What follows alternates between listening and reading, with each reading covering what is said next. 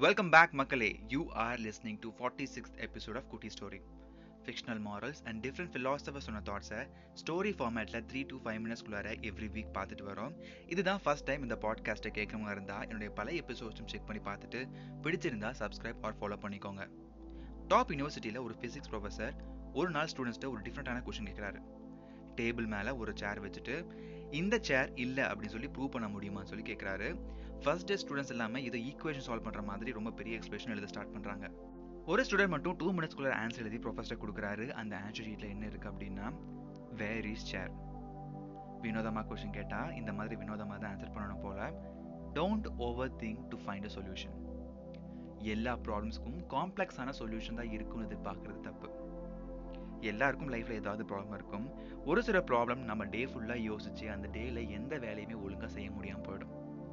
Here are few things which can really help us to shape ourself try to allocate thirty minutes in a day separately to analyse and fix your problems thirty minutes நமக்காக every day இந்த thirty மினிட்ஸில் நம்ம feel பண்ணால் போதும். இந்த thirty மினிட்ஸில் நமக்கு ஏதாவது ப்ராப்ளம் இருந்தால் அதை பற்றி அனலைஸ் பண்ணால் போதும் ஸ்ப்ளிட் பண்ணிக்கிட்டோம்னா டே ஃபுல்லாக அதை பற்றி யோசிச்சு நம்ம டேயே ஸ்பாயில் பண்ண வேண்டிய அவசியம் கிடையாது. அந்த தேர்ட்டி மினிட்ஸ் டு ஒன் ஹவருக்கு அப்புறம் அந்த விஷயத்தை பற்றி யோசிக்கவே கூடாது.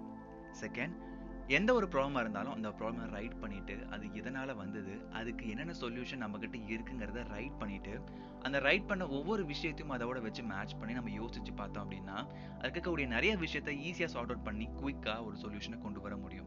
நம்ம மேலே மிஸ்டேக் இருந்தால் அதை ரியலைஸ் பண்ணி சாரி கேட்குறதும் நமக்கு உதவி வேணும்னா ஓப்பன் அப் பண்ணி கேட்குறதும் எந்த ஒரு தன்மான குறைவும் கிடையாது.